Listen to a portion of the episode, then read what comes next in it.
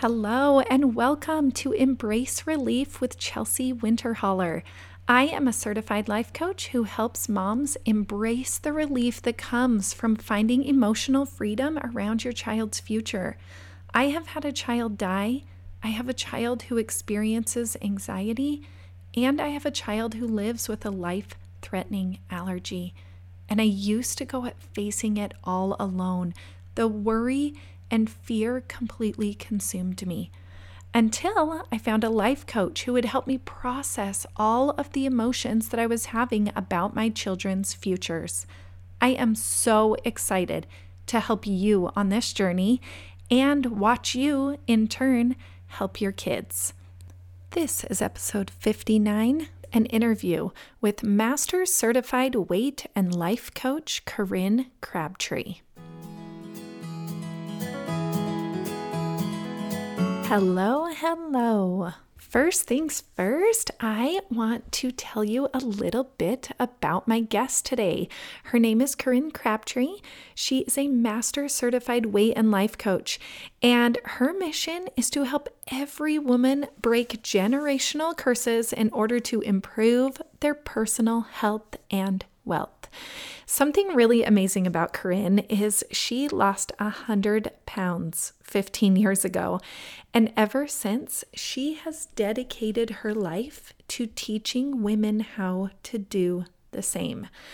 Not only does she do that, but Corinne is one of the leading voices in the weight loss and business industry.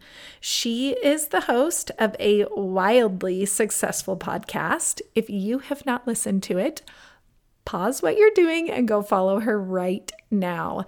It's called Losing 100 Pounds with Corinne.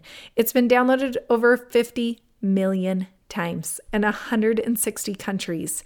And over 1 million women have taken her free weight loss course. And Corinne now serves over 14,000 paid members in her program called the No BS Weight Loss Program. And I actually have friends who are a part of her program and cannot stop raving about it.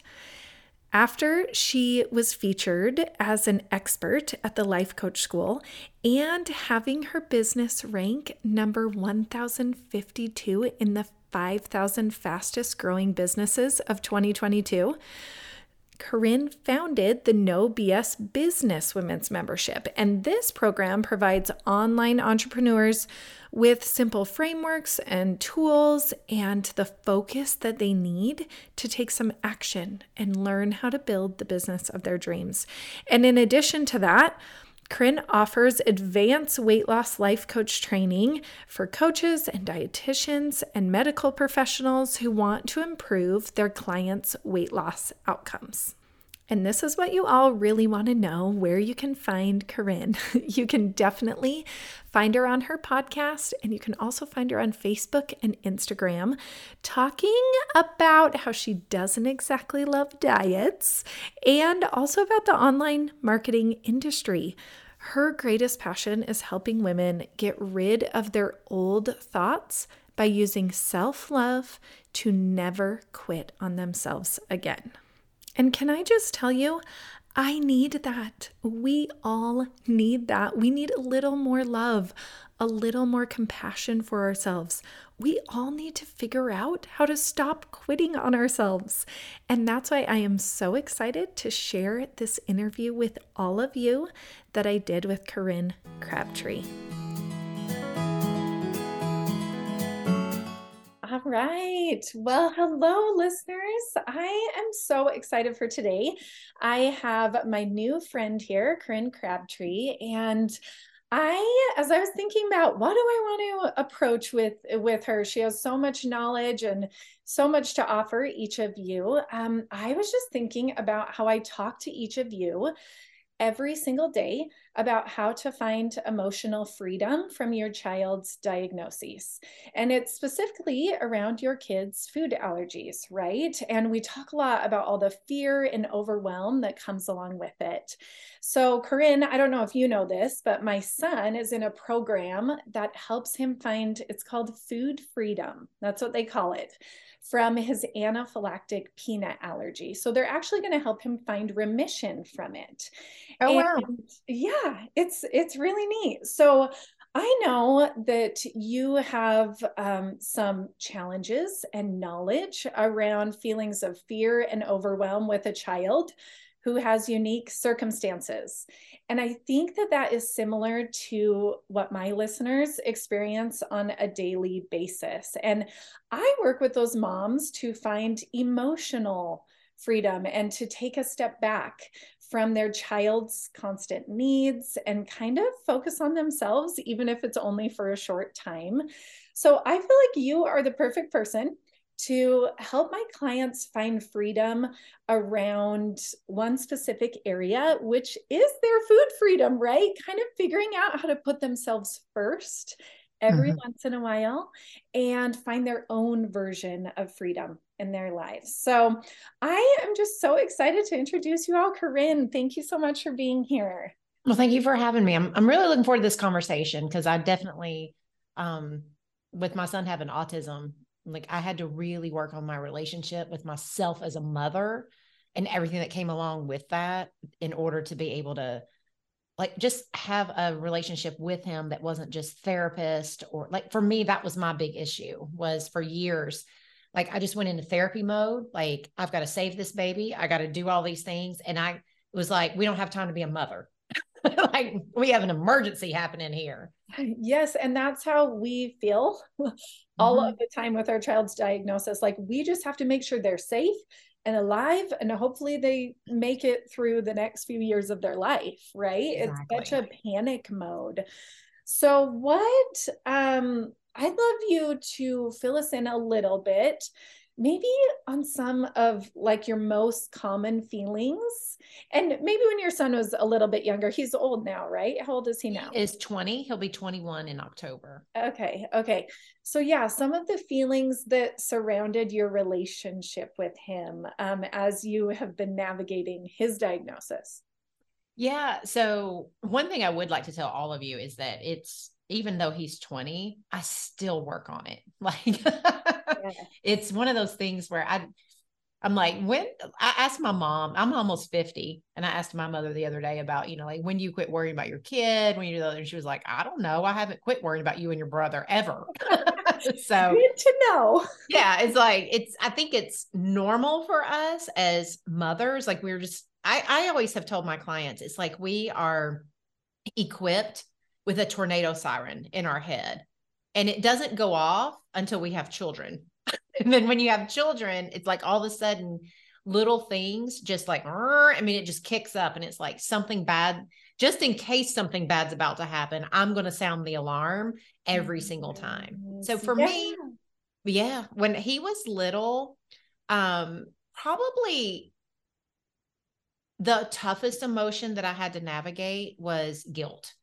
I had a lot of guilt around, and it would come in waves of different things. And it literally lasted, it probably didn't start going away until mm, like 2020, like during the pandemic. Cause I remember getting coached on this. Yes. I was going to say, why, why did the, it start going away? Was it because of his circumstance or something no. clicked for you, right? It was the exact same things were happening all the time. I really had to change my outlook on it. So when he was little, the guilt came the initial waves of guilt came in from i i felt guilty that i couldn't fix him mm-hmm. all the time like i should be able to fix him or there's going to be something that comes out and like i should be able to find this or like i was always worried that there was some discovery or something out there and i just wasn't finding it or i would feel guilty for um getting tired like and not wanting to like he was um real high needs so I felt guilty that I wasn't just on all the time. Like I would have, I would feel guilty in the moments when I was frustrated with him. I'd feel guilty when I didn't want to be with him. Like there were just like, he's a wonderful child now, but good Lord, when he was like between the ages of, he got diagnosed at five.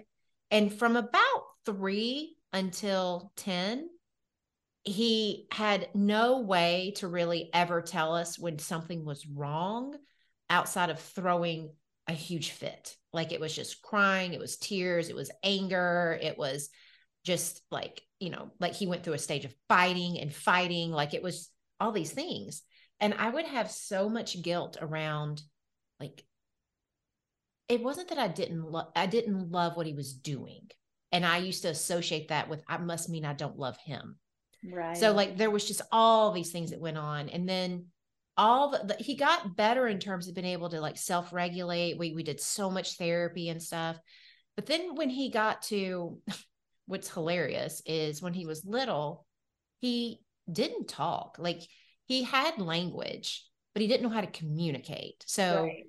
like he could like he could point to president faces and tell you exactly which president it was he could tell you like what years that they were the president, but to just have a conversation about what do you like? Like I would ask him like, what do you want for dinner? He, he never could pick. Like he just couldn't like if we wanted to just talk about like when he was like 10 or 11, if I just asked him how his day went, good, good. Like he just couldn't really communicate. And so eventually he overcame that. Like with enough therapy, that happened.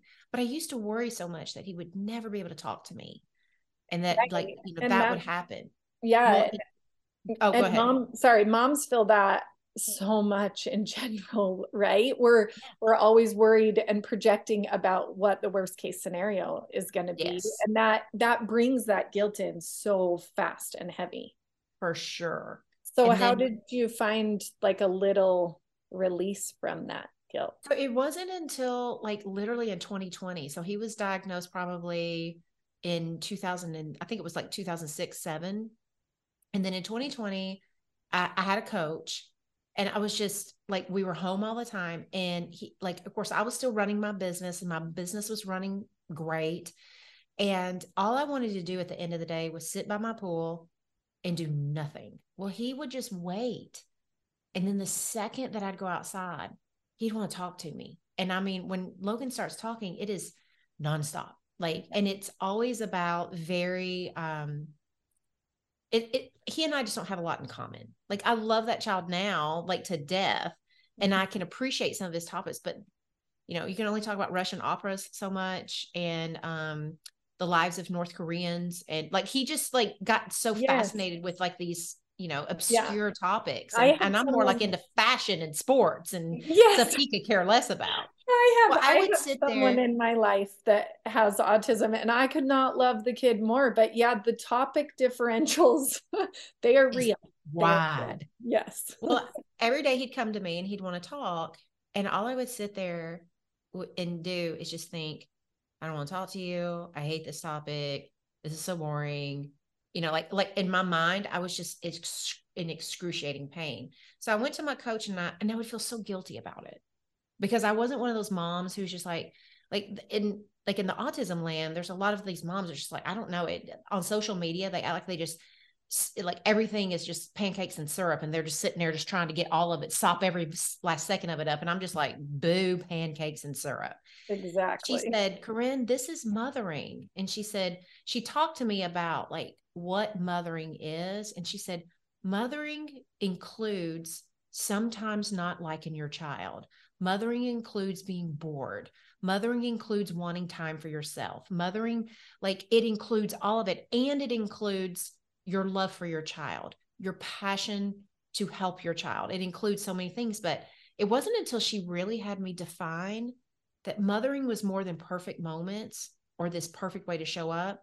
I was left with guilt.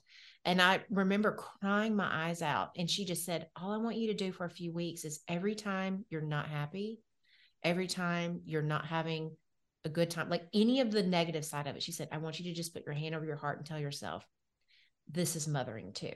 This is like when it really matters because mothers love their children even when they themselves don't feel all the feelings. And I was like, I wish somebody had told me this when Logan was younger. so I can think of was all the years where I was like, yeah. I must be a bad mother because this is happening. yeah, sometimes you need that permission from someone, right? And yes. just someone to point it out like, what if it's just all of you is exactly who he needs? Yes. Right here in this moment. No, you don't have to be any different than you are. And we feel that so strong and it totally brings that guilt. I think it's also when you have such a high standard for yourself, like like this perfect idea of what it's supposed to be like and you're always like comparing up to that what happens is you miss out on all of the actual good things that you do. It's like you're so focused on who you're not that you don't even get to have the the moments where you're just like i'm just proud of me for showing up. Like i'm just proud like there like when i look back now i can look back on all the years like hours upon hours spending time in the car with him driving him to therapists all over nashville you know like 90 minutes away from my house in traffic and stuff and i'm like I never was proud of that. I never like patted myself on the back. It was just like, you're supposed to do this. And you're a terrible mother because you're sitting in the car wishing you were at home. it's like, come on. yeah. Like you just, you know, set aside everything you needed to do for the day to make sure this baby gets taken care of. It's like when we do that comparison, when we, if we don't really embrace that motherhood is all of it, then we don't even get to enjoy the parts in the moments where we are showing up. I love that so much. Motherhood is all of it. And it is. I, I like that you said comparing up. I don't mm-hmm. think I've ever heard that before, but it's so true. We we're constantly comparing up to this crazy level that no mother or human actually lives at instead yeah. of appreciating us. And yeah taking a breath and looking at how awesome we are sometimes mm-hmm. for, for, sure. sure. So, I want to talk to you a little bit about processing fear. And um, I have listened to you quite a bit, and I know that you're a, a master at this. Um, and I feel as well as all of my listeners this and and my clients this is what we tend to coach on most is the fear that we have around our child's futures yes. so can you like kind of help us i don't know walk us through how how you have done it how maybe in the past and now how you know um, would be best to do it for yourself so i think like I guess what's really helped me recently is because I, I really had to just come to grips with really don't know what's going to happen in Logan's future. Like I remember telling myself, it is equally as true that it could be a disaster and he lives with us for the rest of his life and can't take care of himself. And it's just as equally as true as he could be fine. Like nothing I think will happen. Like I like in the beginning, that was the most peaceful thought that I had. It's like it gave um it, it gave me compassion and understanding for the part of me that was very afraid for his future, which I think is a normal mother response. I think a lot of times coaches are trying to get us to not think those things. And I'm like, I don't know. I think most like I'm looking at my 60 something year old mom and she's still sitting there worrying about me and I'm almost 50 yeah. and I've done well and she still figures out a way to worry about me. Yeah. like I just think like rather than trying to extinguish it or whatever, it's like just know when it's happening, but at least give yourself the grace to say, I think it's normal for moms to worry, but the healthiest thing that we can do for ourselves is just tell ourselves the truth our worries and fears aren't the only truth in the room. There are other things that are equally as true, just like everything you think bad that's going to happen. There's probably other things that could happen. They may not be the best, they may be awesome. You just like it's like this whole idea of we really never can predict the future but our brains really try because it wants to be certain. So one of the things for me has been like to give my brain certainty. I always say, I'm certain of one thing. I have really no idea what will happen, I'm certain that I get afraid of the worst case scenarios because I love him so much. I'm certain that in the moments when I'm scared and when I'm worrying, I can calm myself down. I do a lot of um there's like two two things that I do a lot of. Number 1 is what is in my control right now? Like that just brings me so much peace. As someone who is like I'm a I'm not a control freak, but I'm a, definitely an A type personality. So I like to take charge. I like to take the lead. And my fears run away with me on things where I can't just fix the outcome. You know, and this is a situation. I can't fix Logan's outcome. I do not know. It's like dependent upon him and his autism. Like there's so many factors that go into it. There's no guaranteeing anything. But what is in my control? And I often tell myself, like for me, I was like, all right, if I can't control Logan's future, what I can control is how much money I put away for his future. I can control how we set up him financially no matter what happens after we're gone. That was a huge fear for me was that we would die. He has no siblings. Mm-hmm. He wouldn't be able to take care of himself. And yeah. so what I knew that I was in control of was figuring out how we would set him up financially so that he could have a life where he was taken care of Mm-hmm. and all the things. And I worked for years on doing that. And then, like, I also tell myself in those moments, like, I put my hand over my heart and I just take a few deep breaths. And I usually just tell myself, like, you're just worrying. Your mind is creating a lot of catastrophes, most of which is probably not true.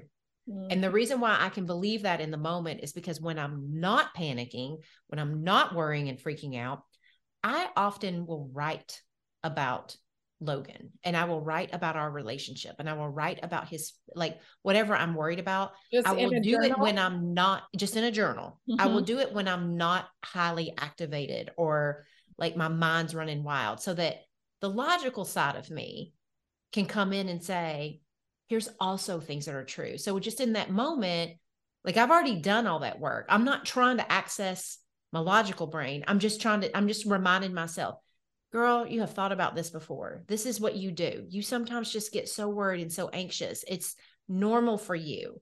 And that right there calms me down enough to where I'm like, I now I can breathe. I don't have to freak out. I don't have to do a bunch of crap and be like, oh, why did I do all that later on? yeah. I mean, just those two things, like accessing, like, what is the truth here? Mm-hmm. Can it go really bad or will it go maybe good? And then mm-hmm. normalizing it I love yeah. that. Just this is normal. The feelings are normal. The fear is normal. Asking yourself if this is true or not is normal. Yeah. I love that. That is so great. I love those two questions. I'm going to write them down somewhere in my house. On I love sticky notes. Do you like sticky notes? Oh my gosh, yes. I have them all over my house. Like I'm always like I've got some right here, right now. Yes, I, I put them on my mirror. I'm going to write those two questions. You're going to be on my mirror, Corinne. I love it. Oh, that's awesome. okay, so I did want to, for a minute, um, relate this food freedom thing. So we're trying to get our kids to food freedom to um, reach their potential with their allergies, getting either where they feel safe and feel free or actually beating their allergies. Um, and the moms that I talk to, so many of them, um, are turning to food or binging food when the stressors of being a mom and raising their child become too overwhelming to them. So I want to ask you what food freedom even looks like to you. Like just as a mom, a, someone who's living life trying to navigate all of this, what is food freedom to you who are a master at teaching this? So, one thing is I don't teach, especially my weight loss clients, I don't teach them that any foods are good or bad.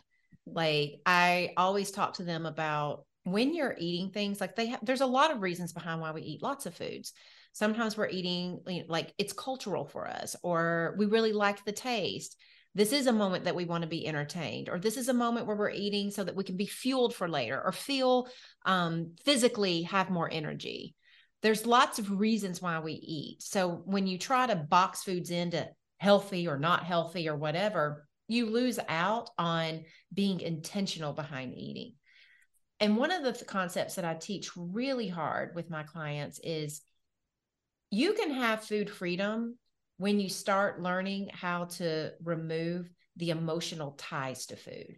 So there are three types of eating that most people do that um, that causes weight gain. One is just habit eating. You just get used to eating at certain times, or you just get used to having like a lot of times people are like, I'm just in the habit of dessert at night. I've been eating dessert for you know 20 something years. And whether you're hungry or not, you're just doing it. So habit eating is a lot of just um, I'm just doing it. I've not even questioned doing it in a long time, but I'm aware of the habit.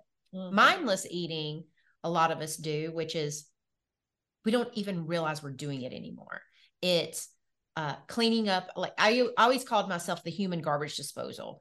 Whenever I cleaned up from dinner, I was like, whatever's left in the pan went in my mouth. If, you know, Logan left a chicken tender on his plate, I popped that in my mouth. If we were in the car and he didn't finish something, I ate the leftovers.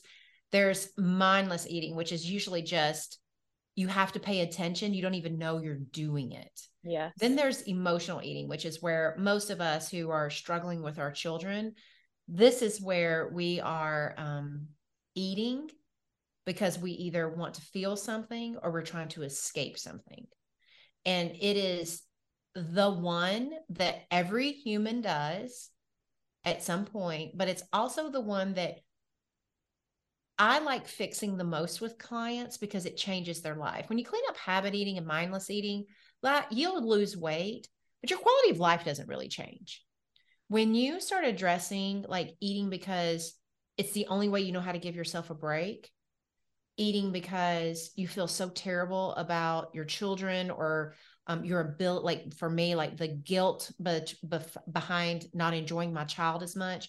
When you cut out all of that eating because you addressed the root cause problem, you learned how to talk to yourself. You learned how to take breaks without guilt.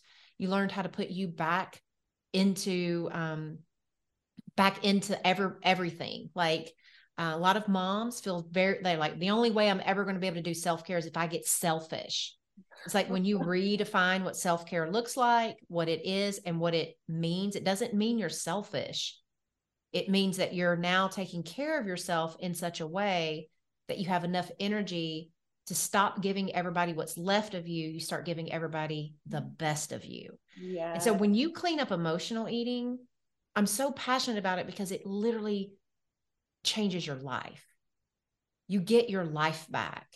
Right. And the way that I teach the weight loss is you clean that up on top of habit and mindless, you get like food freedom because now you're no longer cutting out foods that you love and you're no like we we aren't just villainizing food anymore. We're actually working on ourselves.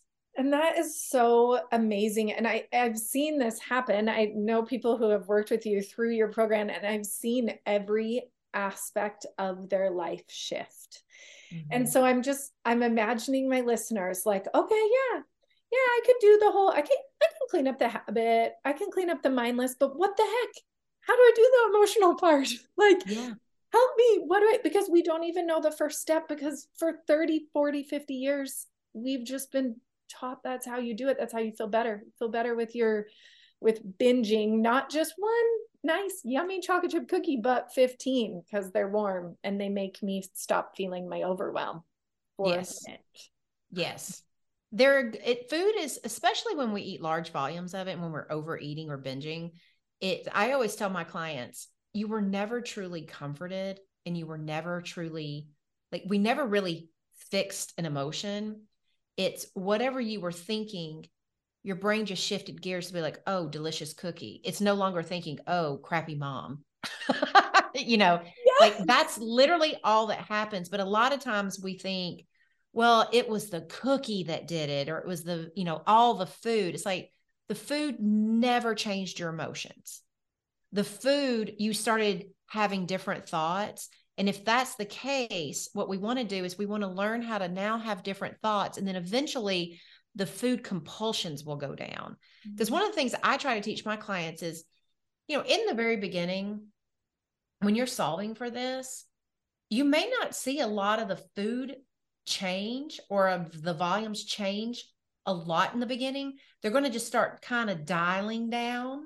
Mm-hmm. Because that's the thing that diets screw us up on is if you're an emotional eater in particular, a diet, when it has calories or macros or food lists that you're approved to be able to eat, does is it removes the thing that you have dealt with in your emotional life. If okay. it's your only emotional coping skill, you have now removed your only coping skill in life. So you are not only like I'm now I'm eating a certain amount of food and I'm eating these things, but I am left with like I'm still thinking I'm a crappy mother. I'm just trying not to eat through it now. Yeah. So we're not solving the root problem. And that's where diets screw us up so bad. It's like what the way I teach my clients is we're going to start with why are you eating to begin with? And we're going to work on this crappy mother definition. We're going to be doing all of that while you're also like just getting mindful about your eating again. Um, seeing if you can eat a little bit less, like dialing some of the stuff in. And then as the temperature comes down on I'm a crappy mother and like maybe I'm not so bad. Maybe this is just normal. I think other people are like me. Like as those things come in and compassion and understanding comes in, you're not having to solve an emotion with food anymore. And that's how we end up losing weight. You got to lose that emotional mental weight in order for the physical weight to come along for the ride, especially permanently. Yes, I love that. It's so interesting that right there we're talking about food now and we jumped right back to those two questions like is it the truth and is yeah. this normal? Like yeah. it can it can boil down to that. What other um questions or or things do you do to kind of slow that brain chatter down you know to not just make you rush to the food that you think is fixing these feelings. What what else do you go to in your brain? So one of the things so i teach a concept inside my membership that i can like just share here that i think will be really yeah. helpful for your listeners. Um, it's called the four ends It's the four ends to new belief, but it literally these four ends work whether or not you're if you just need to calm yourself down or whatever. And the first one is just the noticing i think the first thing that we all have to do is we have to just notice the crappy thoughts we have about ourselves the crappy thoughts we have about our children their diagnoses their future. Like you have to understand these stories that you're telling yourself. Our brains are a story generating machine. I always tell my clients inside my program if someone knocked on my door right now and we all heard it, we would all have to create a story. Nobody would just think door knocking. You would think like, right. I wonder who's at her door. I want like I would be thinking like, is that that Amazon package that I ordered two days ago? Like I'm hoping to get today. Like our brain automatically starts creating a story. Some people would say like, oh my God, her mic is terrible if she's if you can hear everything going on in her background. So we have to just realize our brains are a story making machine. And that's where number two comes in, which is first, we're going to notice the stories, and then you have to normalize the stories because it's real easy to hear the crap that you think and then be like, oh my God, I'm broken. I shouldn't think those things. Only a horrible person thinks this stuff. If you do that, if you go into judgment land, you will stop listening, but they'll be running in the background, running your life. You mm. will still feel them. You will now be eating over them and you'll be like, I just don't understand why I can't get my crap together. It's like, because there's something going on in your brain that you haven't heard yet. But if you normalize it and you think, okay, like I've I've heard this chick on this podcast and she said that all crazy thoughts are normal. That's just what brains do. It's a story making machine. Or you think, of course I think this. Like when I was a kid, my mom over worried about everything. So it would make sense that I'm freaking out because I actually have a diagnosis of something. Mm-hmm. So we mm-hmm. use that next end to just take the pressure off of hearing what our thoughts are. When you can be like, this is normal to think this, all mothers feel guilty at times, all mothers um you know blow things out of proportion sometimes sometimes i just think i'm i don't have control that's normal you feel better than you do just letting your thoughts run wild. Yeah, that I mean, that speaks to me just in every aspect of my life, not just with my kids, just when I feel like I'm falling short or judging myself constantly, like bringing Yes. in that. I love the second N. Awesome. The third one is neutralize. And that's literally where we just get back to the facts. So our brains, because it is a story making machine, you want to figure out what are those thoughts. And then you just say, like, all right, but at the end of the day, what's the actual facts here? like there's there's me and my runaway freight train dumpster fire rolling down the tracks. And then there's just the facts of what just happened right now Yeah. when we do that, when we strip away all of that emotion and stuff, it's like, okay, now we have clean slated it to where we can open up to the last end, which is next best thought or action, which is our like kind of like what I was talking about in the beginning. We're not looking for rainbows and daisies here. We're not looking for you to believe something completely polar opposite, but what else is true here? You know, it's you know, like when I think when I used to think that Logan would um never be able to live without us. And then sometimes I still think that I'm like, this kid could live with me for the rest of my life. What else is true is I'm not a fortune teller. I have no crystal balls. He he could surprise me. There could be um there could be medications that come out. There could be there's thousands of things that could happen. Mhm. He could live with me for the rest of my life and I not care. Like I just don't know. But like right now I just need to know like what is something a little bit better than what I've been thinking and if when I think that what is the best action that I could take from that? Sometimes that's like just putting your hand over your heart. Sometimes it's actually going out and doing something. Who knows? But that's that four ends. It's like every level gives you some relief from that um that emotion and all of that story that our brain just automatically likes to just, you know, churn up for us. Yeah. And you go from that place of like complete chaos, Mhm. right? And just walking yourself through them. You could do that in 30 seconds. Oh It- yeah. Sometimes it might take a day or seven days, right? But I usually have my clients find their most recurrent painful thoughts Mhm. and do those on paper. It's like what we were talking about earlier.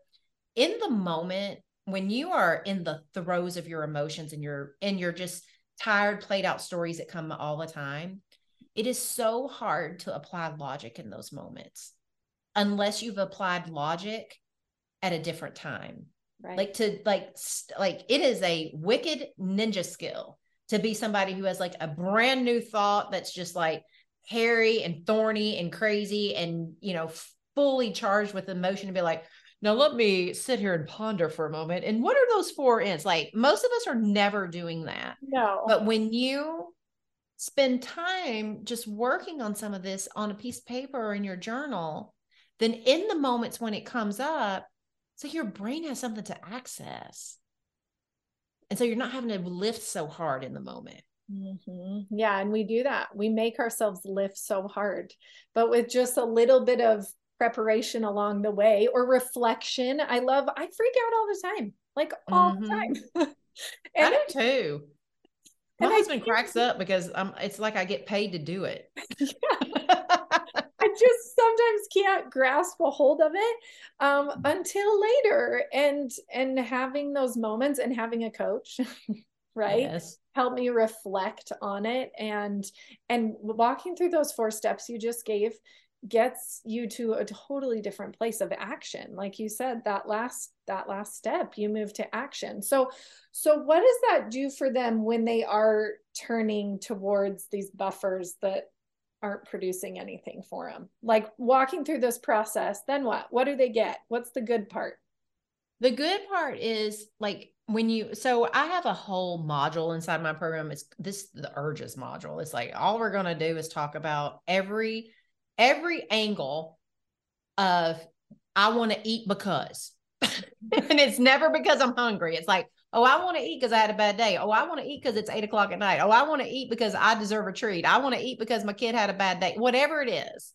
Like we have a whole module just dedicated to basically I want to eat because of any other reason than physical hunger. Yeah. And the when you do like the four ends and when you do that stuff, the nice thing that happens is that in the moments when you want something, because we're never going to take your like I just don't think you can take desire away.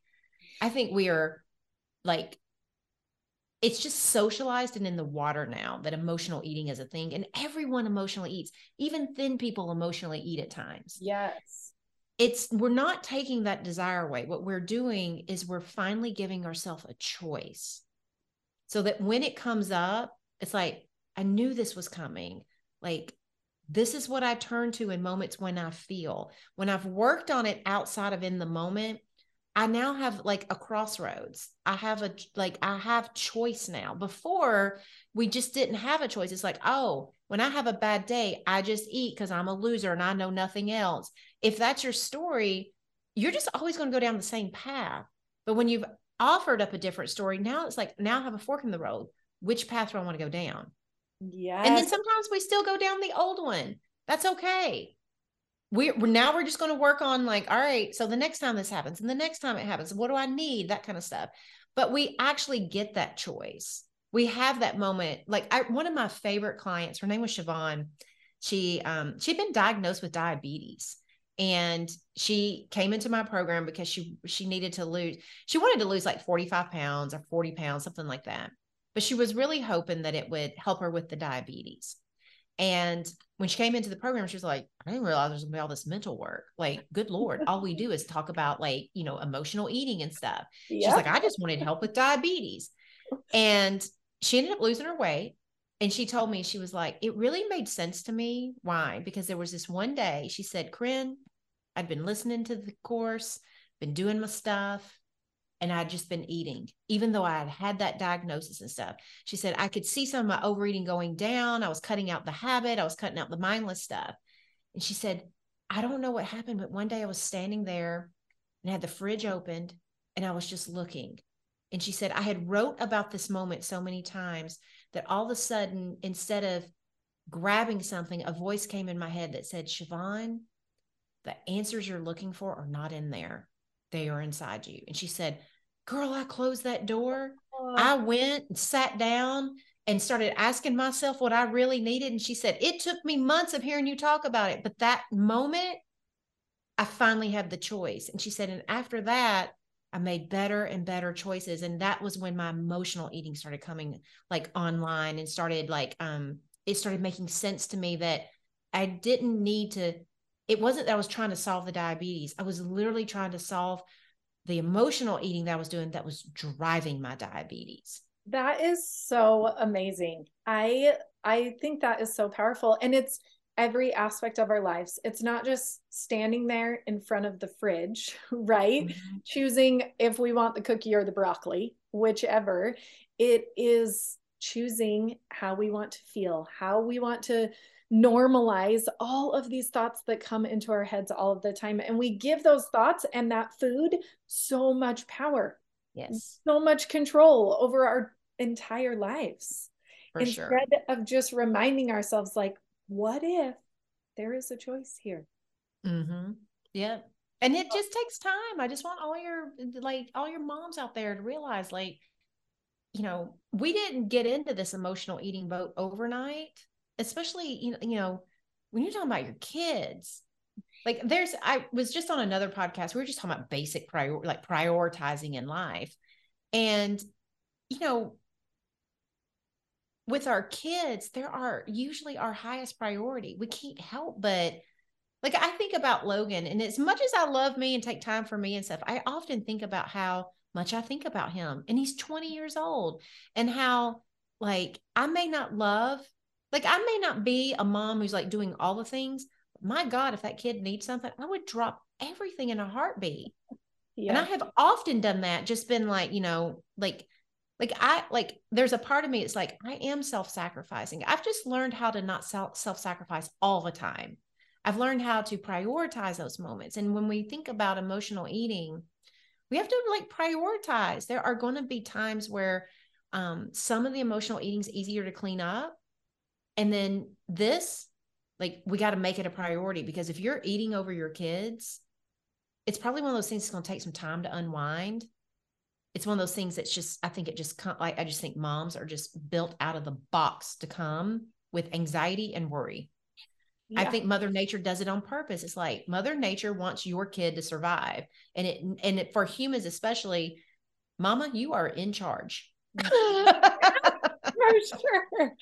For sure. And what kind of stood out to me there is I think we think these things aren't possible for us. Yeah. We think they're possible for Corinne. We think they're possible for Chelsea, but like, oh, easy for them to say. So hearing like it is possible for you. It's possible for you to have your kids and prioritize them and also prioritize you. Like it's yeah. possible. Yeah. I always like to tell people like we are just like we're just going to we're not going to tell first the first thing I always tell people is please don't call taking care of you selfish. Mm-hmm. No one wants to be a like who woke up today and be like, I just can't wait to be selfish today. I can't wait. Like, I hope everyone thinks I'm a selfish bee. Like, like we're not doing that. And yet we'll say, like, well, the only way I'm gonna be able to take care of myself is to be just to get selfish. It's like, well, no wonder you repel it. No yeah. wonder in the moments, like if you decide to take a bath, if you decide to shave your legs, if you decide to do anything for yourself, you feel gross as hell when you're doing it. Yeah. If you've labeled it as selfishness. So I always tell people, first of all, we have to number like I think there's like three levels of self-care. Mm-hmm. Level one is what I just call like it is the basic version of self-care that no one in the world ever sees. And it, but it's the one that is the most needed, and that's inner self-care. Mm-hmm. It's how you talk to yourself. It is that everything that we've been talking about. It is the relationship you have with you inside your mind about your children, about your mothering, about your life, about your weight, whatever it is. If if you're like literally snowed in life, so busy, like you've got so much you got to do for your kids and stuff and you don't have time for external self-care, then it don't crap out on the inner. Right. Because it takes no time. For you to like at best to squirrel away. If you are sitting on a toilet and you are going to potty, you can do the four ends on your phone during that time. Yeah. Like it can happen. And most like once you start unraveling a little bit what's going on with your story with those four ends, no one sees. No one's like suffering because you're giving yourself compassion, understanding, and a new way to think about things. Then the second level of self care is what I call micro moments self care, which is just, you know, if you can stand in your shower an extra two minutes, if you're on your way home and before you go in, if you can just sit in your driveway for two minutes and do some deep breathing, like there's so many opportunities for micro moment self care in the world. And yet we don't take it because our definition of self care usually is weekends away, babysitters, pedicures. It's always these like big grandiose things. I'm like, oh my God, so many of you would feel better if you just did inner self care and micro moment self care. You'd yes. feel like a thousand percent better just with that. Mm-hmm. Then we have like what we call what everybody else sees, which is mama's taking a minute, mama's going out for a walk, mama's like, mama now has to ask for support. Mama has to do some things that maybe some of you would be like, oh, but I want you here. And it's like, and you'll be okay if I'm not. Mm-hmm. Like that's the like that's third level. I'm like, most women try to start with third level, ident- call that selfish, and then wonder why they don't do it. Right. It's like, let's just start at ground, like let's start at level one. Then we can move to level two. And then you're probably going to find that doing level three, you'll oh. work it in and you will feel better about it and you won't feel gross and it will actually be restorative. Yeah. And just starting, and we can all do level one and level two. Everybody can do it. So yes. there's no excuse there. We all go to the bathroom. we yeah. all brush our teeth. We all drive our car, you know? So that's, I, oh, I'm so glad that we could talk today, Corinne. I am really just excited for all of my listeners and my clients and everyone to hear all of these beautiful things and not just not just about food but about like actually just having a little compassion for me for us yes. and everything that'll create in their lives thank you so much do you have any send off sentence favorite quote anything that like you want to send us off with I, just for everyone, the most powerful thing that happened for me with my mothering was just that whole no matter what's going on, no matter how I feel in that moment, that that's mothering too. Mm-hmm. Like just the whole, it, it gave me so much relief to know that mothering wasn't just one way or some perfect thing. It was this moment's mothering too. It's all mothering. For sure. Awesome. Thank you so much, Corinne. We're so glad that you could come today. Thank you.